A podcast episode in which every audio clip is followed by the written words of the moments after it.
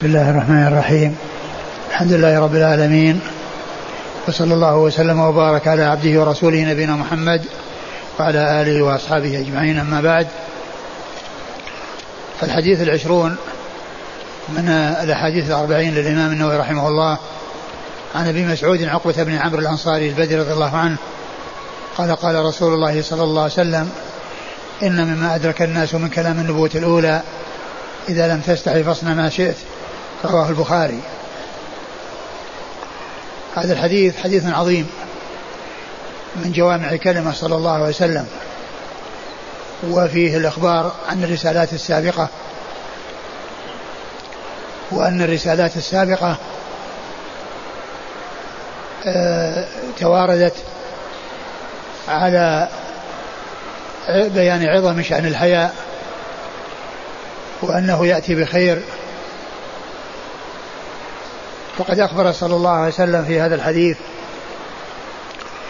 أن الحياء مما توارث مما توارثته الأمم وجاء في الشرائع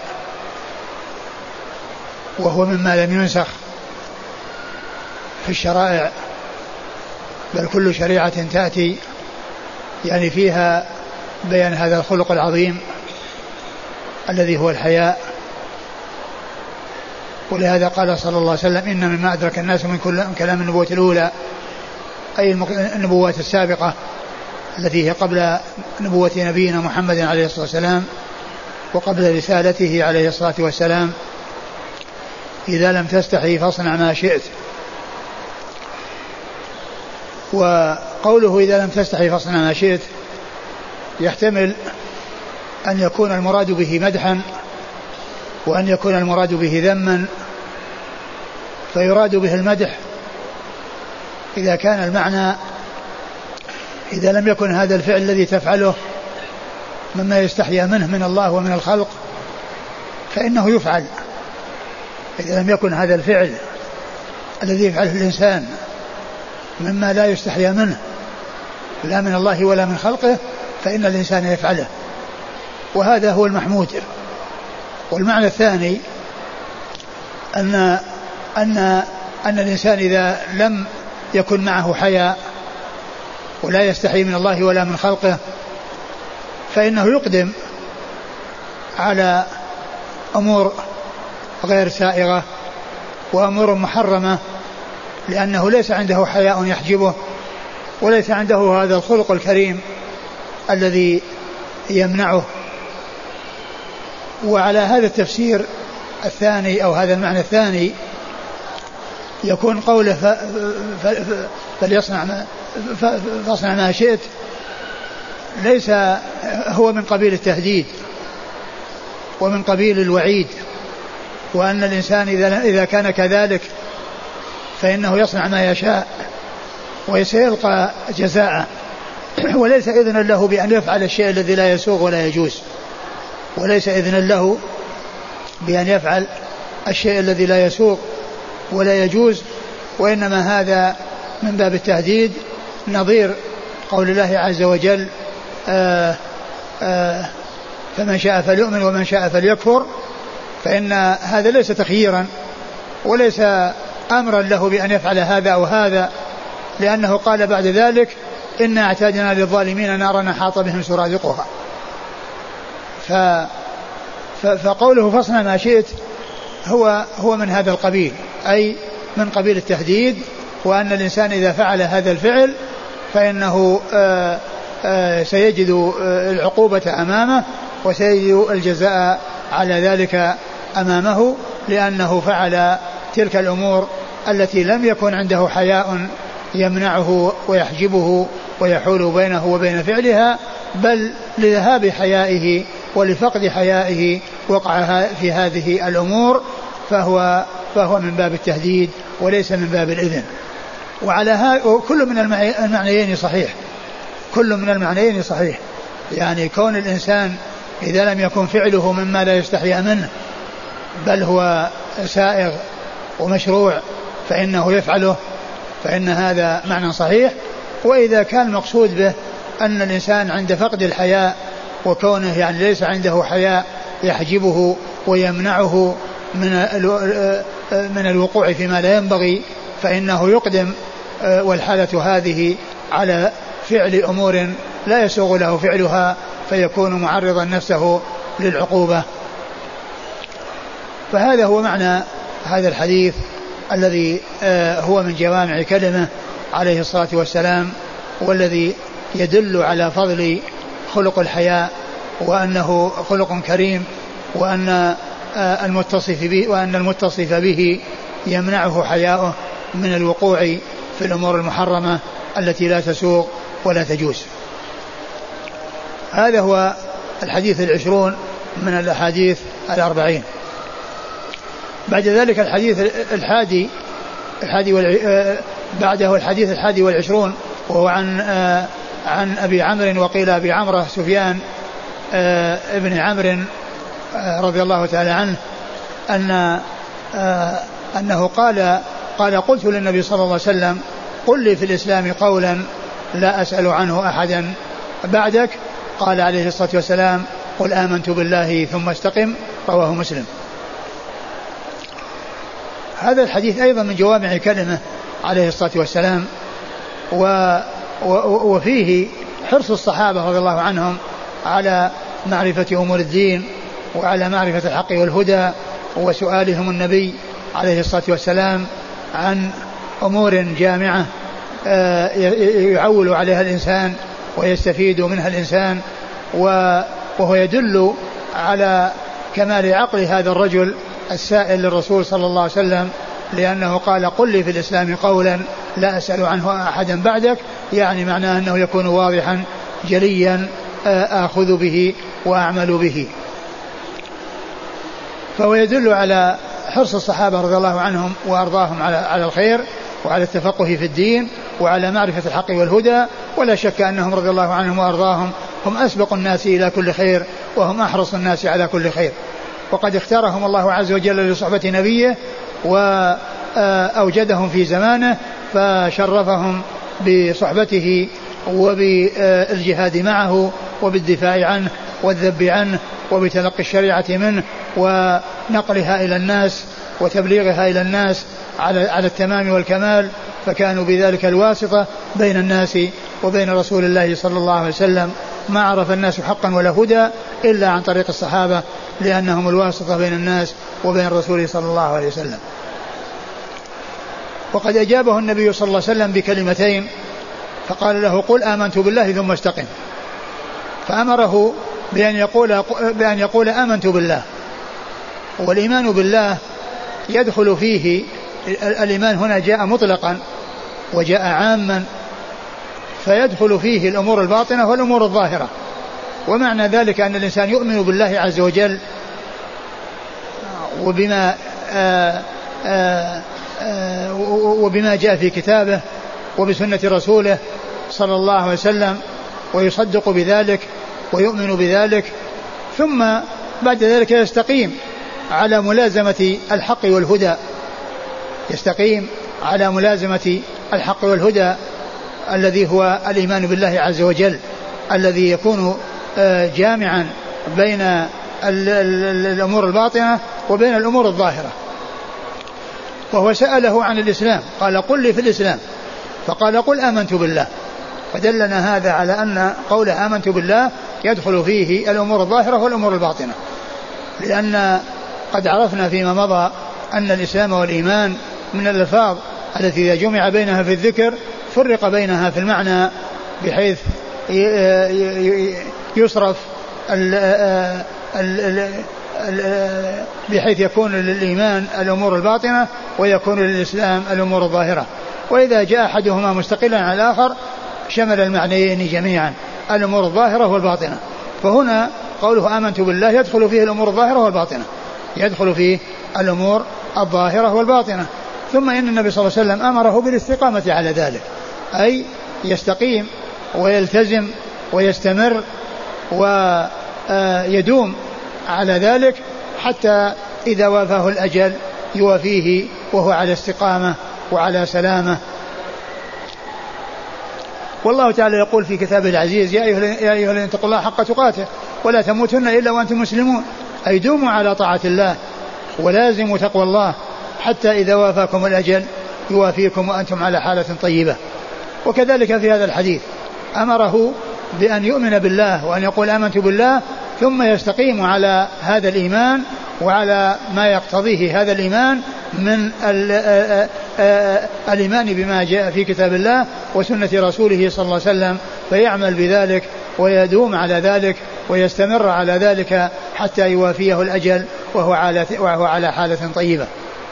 وكما جاء في الحديث الآخر عن النبي صلى الله عليه وسلم في صحيح مسلم عن آه، عبد الله بن عمرو بن العاص من حديث طويل يقول فيه النبي صلى الله عليه وسلم فمن أحب أن يزحزح عن النار ويدخل الجنة فلتأتيه منيته وهو يؤمن بالله واليوم الآخر وليأتي إلى الناس الذي يحب أن يؤتى إليه. وقد ذكر الله عز وجل في كتابه العزيز ثواب من أتى بهذين الأمرين وهما الإيمان والاستقامة فقال الله عز وجل إن الذين قالوا ربنا الله ثم استقاموا تتنزل عليهم الملائكة ألا تخافوا ولا تحزنوا وأبشروا بالجنة التي كنتم توعدون. وكذلك قول الله عز وجل في سورة الأحقاف إن الذين قالوا ربنا الله ثم استقاموا فلا خوف عليهم ولا هم يحزنون أولئك أصحاب الجنة خالدين فيها جزاء بما كانوا يعملون. فبين الله عز وجل في في هاتين الآيتين الكريمتين الثواب لمن آمن واستقام لمن جمع بين الإيمان والاستقامة وهذا الذي في هذا الحديث مطابق لما في هاتين الآيتين الكريمتين. هذا الذي جاء في هذا الحديث مطابق لما في هاتين الآيتين الكريمتين. لأنه قال قل آمنت بالله ثم استقم. وهنا قال إن الذين قالوا رب الله ثم استقاموا. وقال ثم استقاموا يعني معناه بعد أن آه، استقر عندهم آه، آه، هذا الأمر الذي هو الإيمان بالله فيما يتعلق بالأمور الظاهرة وما يتعلق بالأمور الباطنة يستقيم على ذلك فيكون مصدقا للأخبار ممتثلا الأوامر مجتنبا النواهي عاملا وفقا للشريعة التي جاء بها النبي الكريم عليه الصلاة والسلام.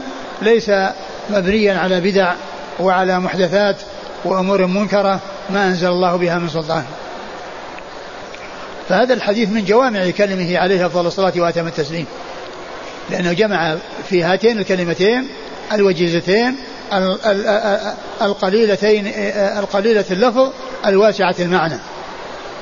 وهذا معنى آه، جوامع الكلم لأن اللفظ قليل والمعنى واسع.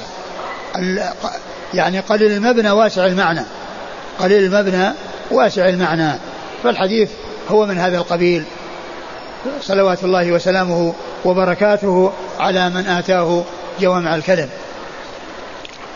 ثم بعد ذلك الحديث آه الحديث آه, آه، الثاني والعشرون وهو عن أبي عبد الله جابر بن عبد الله الأنصاري رضي الله عنه عنهما أن رجلا قال للنبي صلى الله عليه وسلم آه أرأيت إذا صليت المكتوبات وصمت رمضان وأحللت الحلال وحرمت الحرام أدخل الجنة؟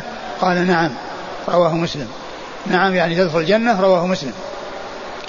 فهذا الحديث أيضا فيه آه ما في الذي قبله من حرص الصحابة على معرفة الحق والهدى وملازمته وحرصهم على معرفة ما يوصل إلى الجنة وما يؤدي إلى الجنة ويبلغهم إلى الجنة رضي الله تعالى عنهم وأرضاهم.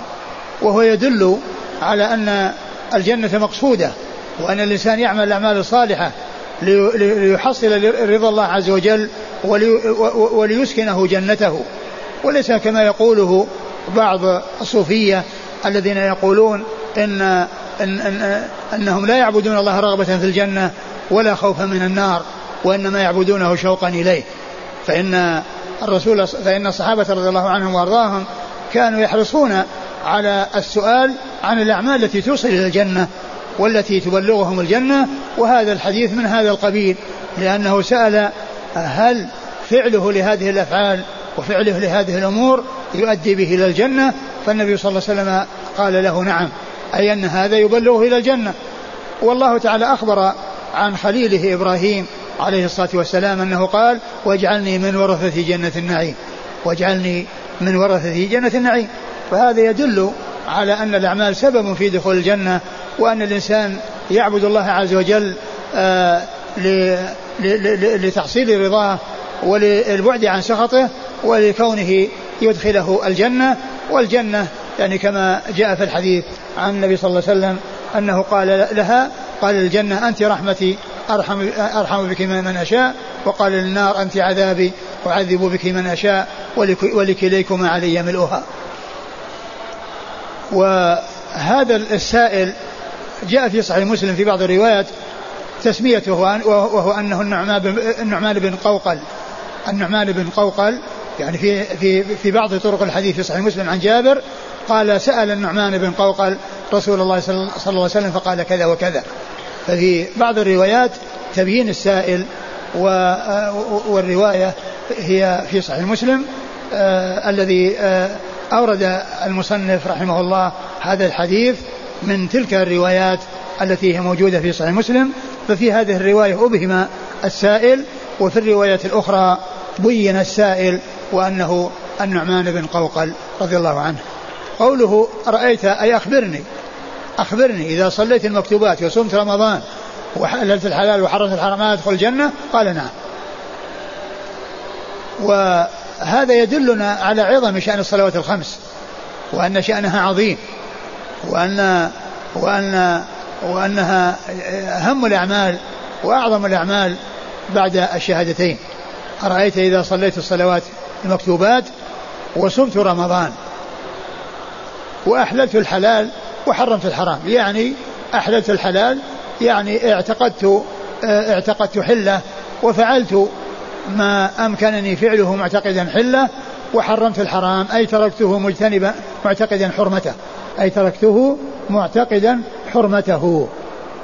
ثم إنه لم يذكر في الحديث آه، غير الصلاة والصيام فلم يذكر الزكاة ولم يذكر الحج. ويحتمل أن يكون الحج والزكاة داخلان تحت قوله وحرمت الحرام. لأن كون الإنسان لا يعني يحصل منه الحج ولا يحصل منه أداء الزكاة وهو من أهل ذلك ومن أهل القدرة على ذلك فإنه يكون فعل حراما. لأن الحرام هو ترك المأمور وفعل المحظور. الفعل الحرام هو ترك المأمور والتخلي عنه وفعل المحظور. فيكون آه، عدم ذكر الصلاة عدم ذكر الزكاة وذكر الحج آه، لدخولهما تحت هذه الجملة العامة. ويحتمل أن يقال أيضا يمكن أن يكون الحج لم يكن قد فرض وأن السائل سأل قبل فرض الحج وكذلك أيضا بالنسبة للزكاة يمكن أن يكون فقيرا ليس عنده مال. ولهذا لم يسأل عن الزكاة لأنه ما عنده مال يزكى. لم يسأل عن الزكاة لأنه ليس عنده مال يزكى. وإنما سأل عن الشيء الذي يمكنه أن يأتي به والذي هو قادر على الإتيان به ومن أهله وهو كونه يصلي الصلوات المكتوبات ويصوم شهر رمضان. يصلي الصلوات المكتوبات ويصوم شهر رمضان. ثم في آه، قوله نعم آه، يعني الجواب بقوله نعم يرجع إلى ما تقدم فيكون السؤال كأنه معادا يعني معناه نعم إذا فعلت كذا وكذا تدخل الجنة. نعم إذا فعلت كذا وكذا تدخل الجنة. ف آه، لم يأتي ذكر السؤال معه وهو وهو مقصود وهو مطلوب والجواب والمعنى نعم إذا فعلت كذا وكذا وكذا إلى آخره فإنك تدخل الجنة. لأن السؤال مبني إذا فعلت كذا وكذا أدخل الجنة؟ والجواب نعم إذا فعلت كذا وكذا تدخل الجنة. فيكون آه، عدم آه، ذكره وعدم إراده مرة أخرى اكتفاء بإراده في السؤال. اكتفاء بإراده في السؤال. ويستغنى عن إعادته. ولكنه في معنى المعاد. ولكنه في معنى المعاد يعني أنك إذا فعلت كذا وكذا تدخل الجنة. فهذا الرجل الذي سأل رسول الله صلى الله عليه وسلم عن آه هذه الأعمال أنه إذا عملها يدخل الجنة أجابه النبي صلى الله عليه وسلم بأنه يدخل الجنة. ومعنى قوله أحللت الحلال يعني أنني آه, آه، اعتقدت ما حله الله حلالا وفعلت ما أردت أو ما أمكنني فعله مما هو حلال ومما هو مباح و آه، فيكون يعني ذلك الحلال يأتي بما هو واجب وبما هو مستحب و وبما هو مباح على حسب قدرته وطاقته.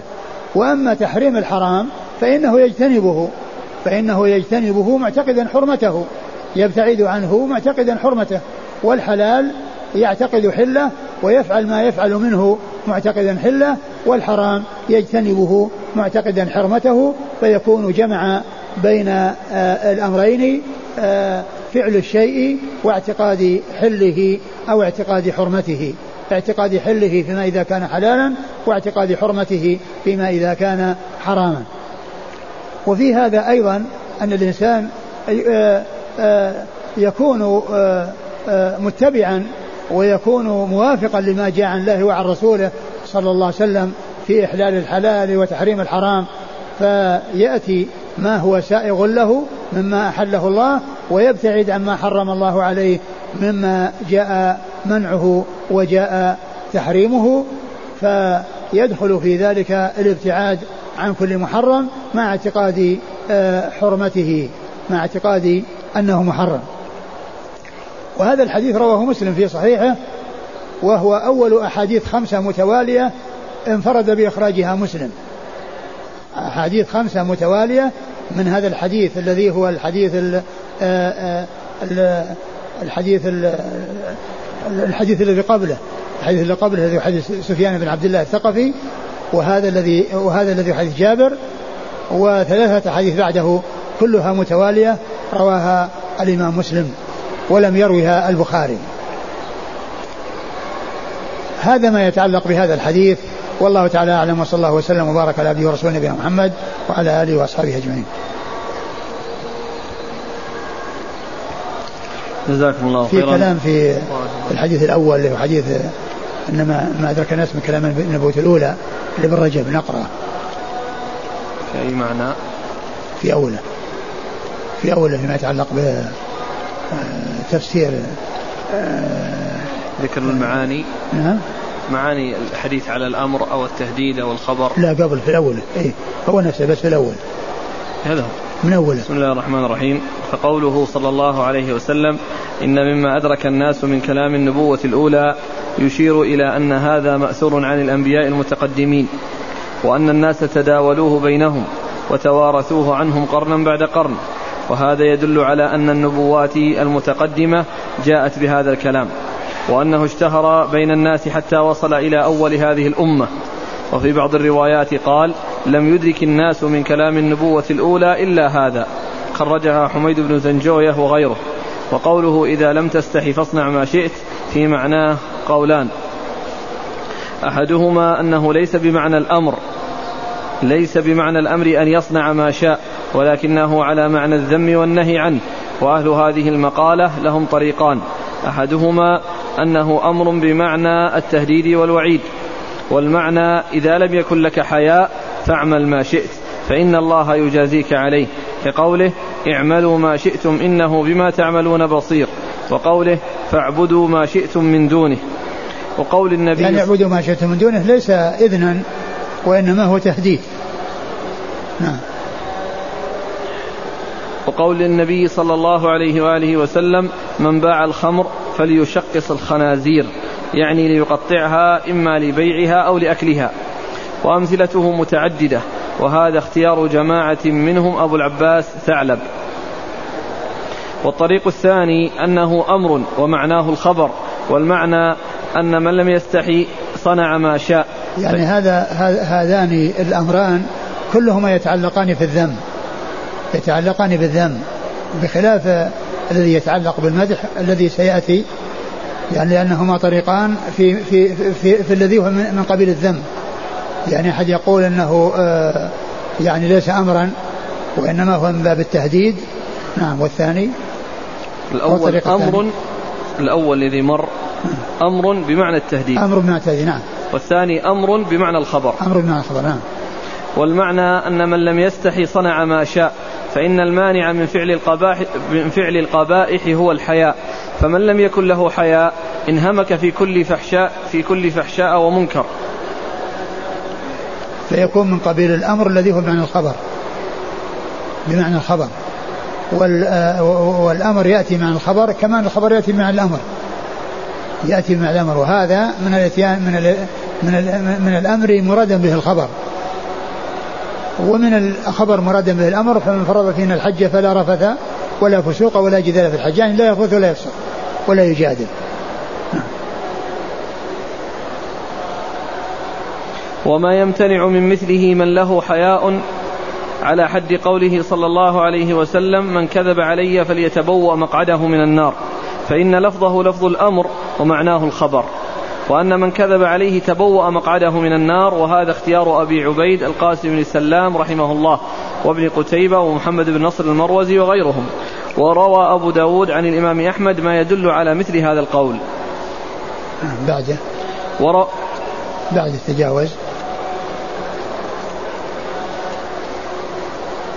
قال واعلم أن الحياء نوعان.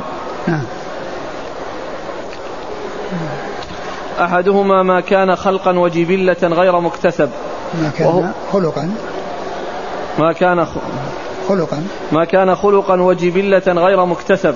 وهو من أجل الأخلاق التي يمنحها الله العبد ويجبله عليها. ولهذا قال صلى الله عليه وسلم الحياء لا يأتي إلا بخير فإنه يكف عن ارتكاب القبائح ودناءة الأخلاق ويحث على استعمال مكارم الأخلاق ومعاليها.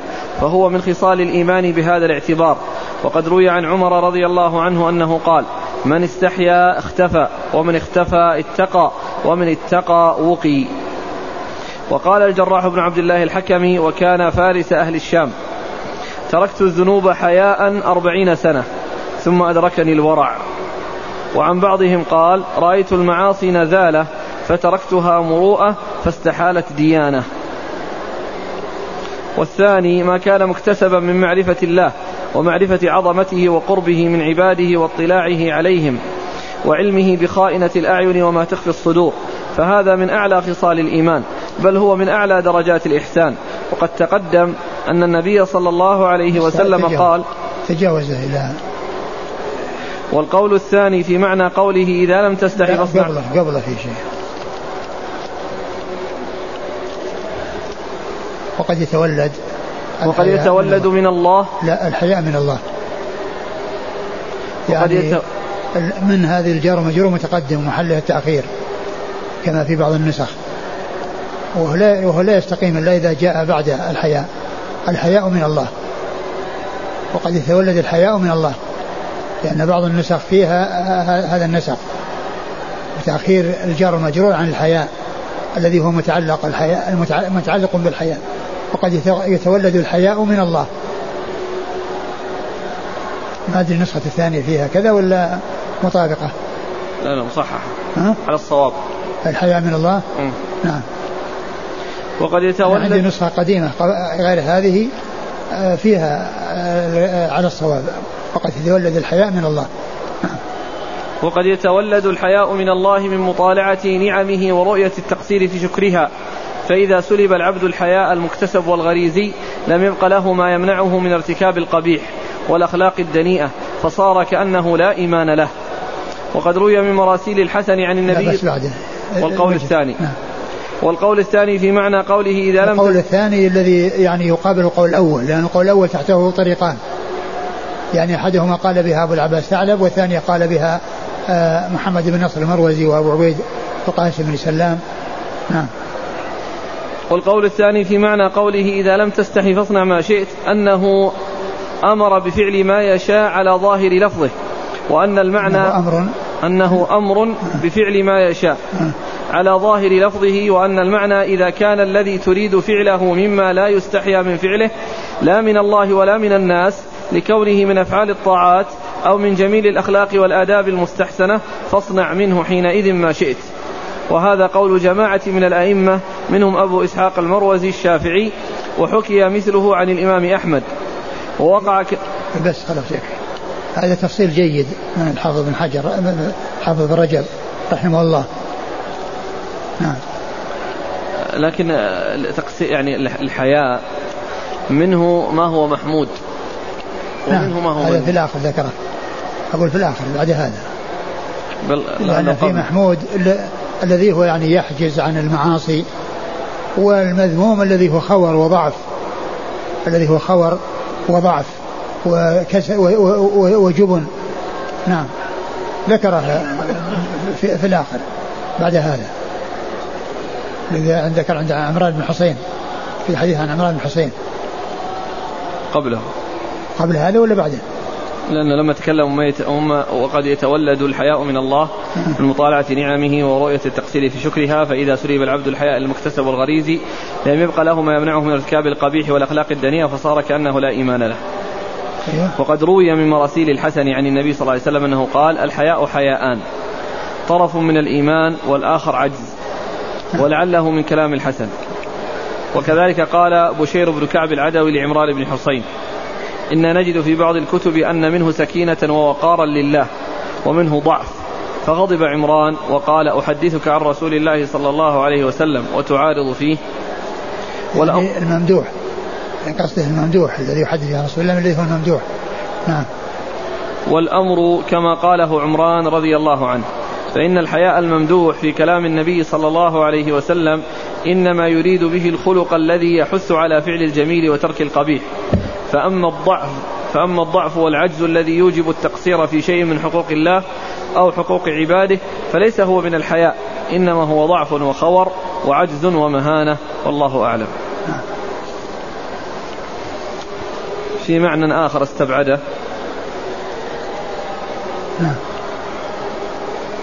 وهو؟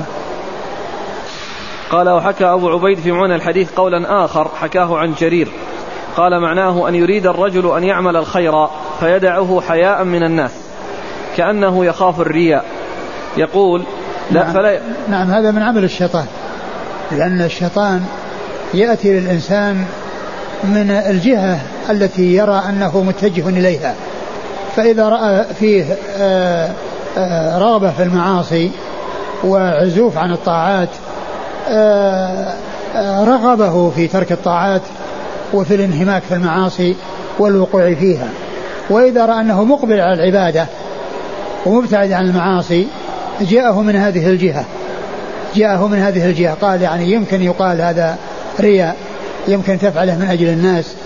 فيكون الإنسان يعني يتركه. فالشيطان يأتي للإنسان من الجهة التي يرى أنه متجه إليها. فإن كان رآه مقصرا و راغبا في المعاصي مائلا إليها آه، آه، أعانه على ترك الخير والوقوع في الأمر المحرم وسول له وسوف له وقال إن هذا هو الذي ينبغي لك أن تفعله وإذا رآه بعيدا عن المعاصي مقبلا على العبادة جاء من أجل إفساد العبادة. جاء من أجل إفساد العبادة وقال إن هذا يعني يقال كذا وأن هذا رياء فأنت لا تفعل حتى لا يقال كذا وكذا. نعم. قال هذا يعني مستبعد يعني في هذا المعنى نعم. قال فيدعه حياء من الناس كأنه يخاف الرياء. يقول فلا يمنعنك الحياء من المضي لما أردت كما جاء في الحديث إذا جاءك الشيطان وأنت تصلي فقال إنك ترائي فزدها طولا. ثم قال أبو عبيد وهذا الحديث ليس يجيء سياقه ولا لفظه على هذا التفسير ولا على هذا ولا على هذا يحمله الناس. قلت لو كان على ما قاله جرير لكان لفظ الحديث إذا استحييت مما لا يستحيا منه فافعل ما شئت ولا يخفى بعد هذا من لفظ الحديث ومعناه والله أعلم. يقول السائل يقال من لا حياء له لا إيمان له. فهل هذا صحيح؟ أظنه مر يعني شيء من هذا يعني.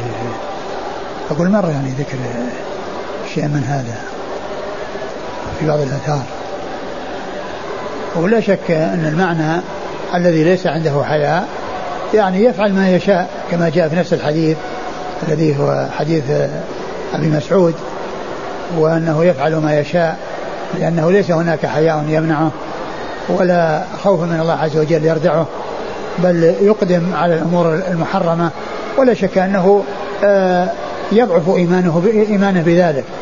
وإذا آه، أيضا آه، استمر معه قلة الحياء من الله عز وجل حتى وقع في أمور مكفرة فإنه يعني يكون ذهب الإيمان من أصله. وإذا لم يكن وقع في أمور مكفرة بسبب عدم الحياء وقلة الحياء وفقد الحياء فإنه يكون عنده نقص. وأظن فيه في كلام كلام كلام عن ابن عباس. آه. يقول وعن ابن عباس قال الحياء والإيمان في قرن فإذا نزع الحياء تبعه الآخر. يعني أنهما مقترنان متلازمان. آه. يقول ما حكم الأعمال التي يستحيا فيها من الناس دون الله؟ آه، معلوم أن هذا أن هذا من أقبح الأعمال كون الإنسان يستحي من الناس ولا يستحي من الله. بل آه، الله تعالى حق أن يستحيا منه. ولا يكون الإنسان شأنه الخوف من الناس وعدم الخوف من الله وأنه لا يبالي آه، يعني مع الله ولكنه يبالي مع الناس فإن هذا من أقبح الأعمال وأسوأ الأعمال. يقول ما الأحكام الواردة في الكتب السابقة وأقرها القرآن؟ وما هو المرجع الذي أرجع إليه لاستقراء هذه الأشياء؟ آه، موجود في القرآن الكريم.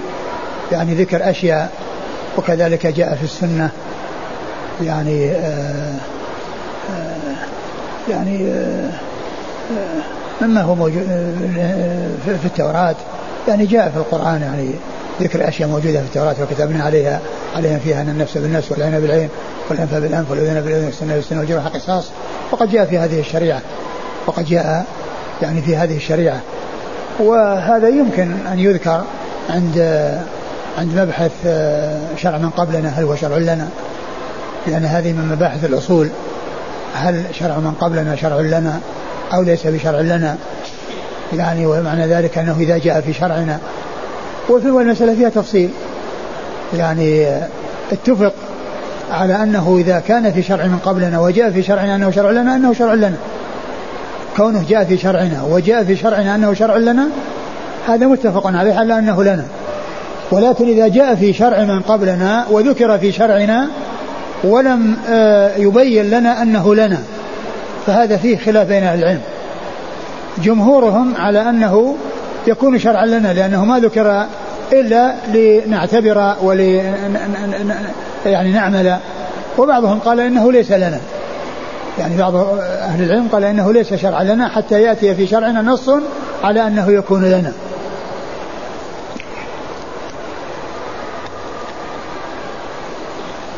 يقول ما حكم استخدام مصطلح ملتزم أو مستقيم أو مطوع أو متدين لمن عرف بالصلاح؟ على كل يعني الإنسان يعني آه، إذا من عرف بالصلاح يقال آه، آه، يعني أحسبه كذا يعني أراه كذا أحسبه كذلك والله حسيبه ولا أزكي على الله أحدا. يقول هل في قوله قل آمنت بالله ثم استقم؟ وسؤال الصحابي هل في دليل على أن الإنسان يطلب العلم قبل أن يعمل؟ ولا شك العلم قبل القول والعمل كما بوب البخاري رحمه الله. باب العلم قبل القول والعمل. لأن الإنسان يعني يعمل بناء على علم. وكما قال الله عز وجل والعصر إن الإنسان لفي خسر إلا الذين آمنوا. يعني آمنوا عن علم. ولهذا قال بعد ذلك وعملوا الصالحات. يعني فهم آمنوا عن علم وعملوا الصالحات. ثم بعد ذلك سعوا إلى تعدية النفع إلى غيرهم لتواصوا بالحق. ثم لما كان التواصي بالحق قد يترتب عليه مضرة أمر بالصبر فقال وتواصوا بالصبر. وهذا يقول هل سؤال الإنسان ومعرفته لأحكام الأشياء التي يتلبس بها في حياته اليومية واجب واجبا عينيا أم ليس بواجب؟ كمعرفة أحكام البيوع للتاجر وأحكام الزواج لمن أراد أن يتزوج. نعم يعني ال ال كل يعني عليه أنه يعرف الشيء الذي هو آه، من أهله. هناك أمور لا بد منها للجميع مثل الوضوء والصلاة. كل الناس يعني عليهم أن يعرفوا ما هو واجب وما هو لازم لهم. وأما ما يتعلق بالزكاة فلا يلزم كل أحد يعني يلزم هو فرض كفاية. تعلم ذلك فرض كفاية لكن من يكون آآ آآ من أهل المال عليه أن يعرف الأحكام الشرعية المتعلقة بماله من ناحية الزكاة وكيف يزكي ومقدار الزكاة وما إلى ذلك لا بد أن يكون على علم لأنه ما يستطيع أن يعمل إلا, إلا إذا عرف.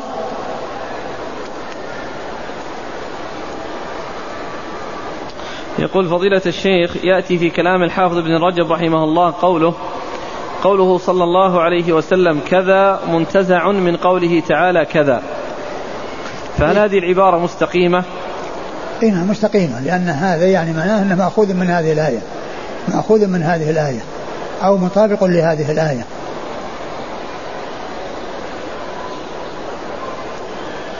هل يستدل بهذا الحديث الثالث؟ ومثل ما قال يعني بعض بعض العلماء يقول أنني إذا رأيت آه الأمر آه في سنة رسول الله صلى الله عليه وسلم تأملت وجدت معناه في القرآن معناه في القرآن.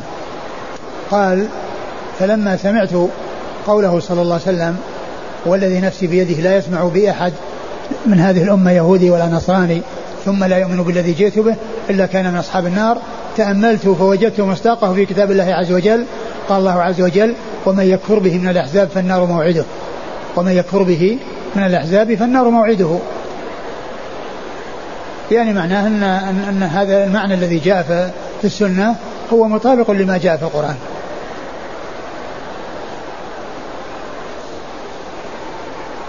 يقول هل يستدل بهذا الحديث الأخير اللي درسناه اليوم أن تحية المسجد غير واجبة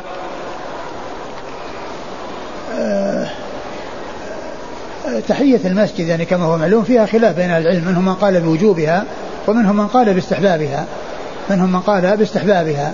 لكن يعني الذي يقول بوجوبها يقول أن هذه وجوب طارئ وجوب يعني بسبب وليس يعني آه، شيئا مستقرا ثابتا آه، دائما مثل الصلوات الخمس لأن هذه آه، لازمة في كل يوم وليلة خمس مرات.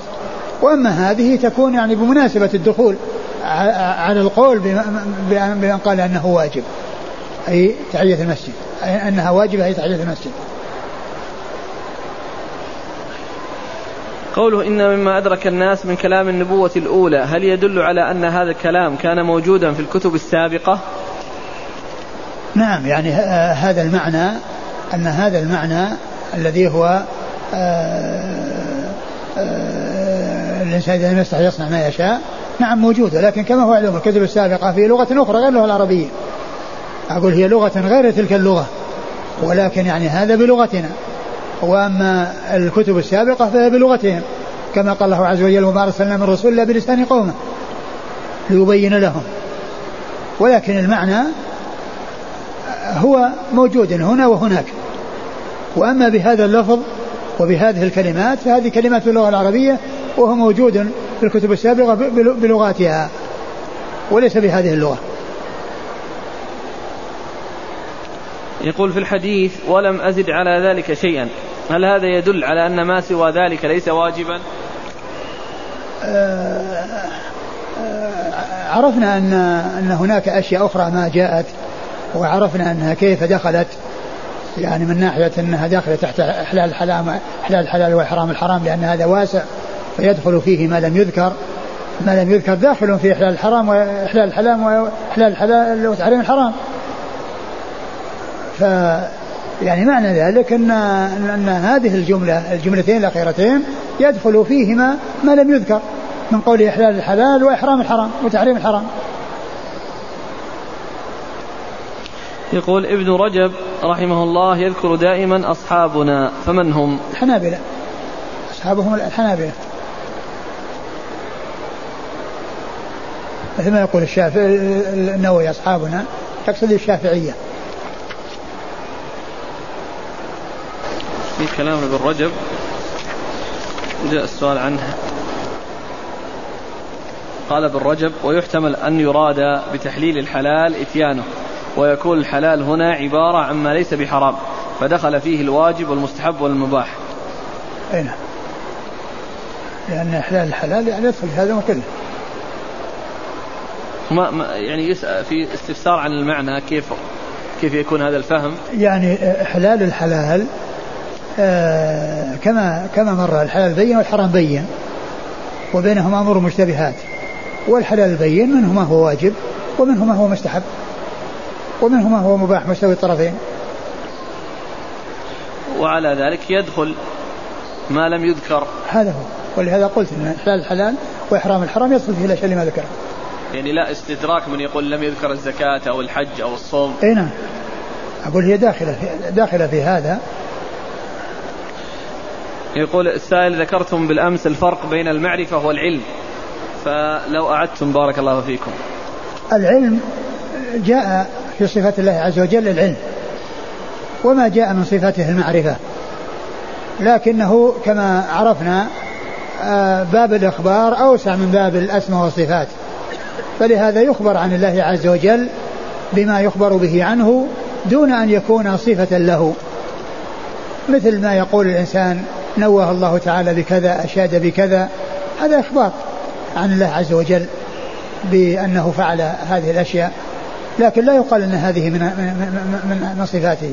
جزاكم الله خيرا وبارك الله فيكم ونفعنا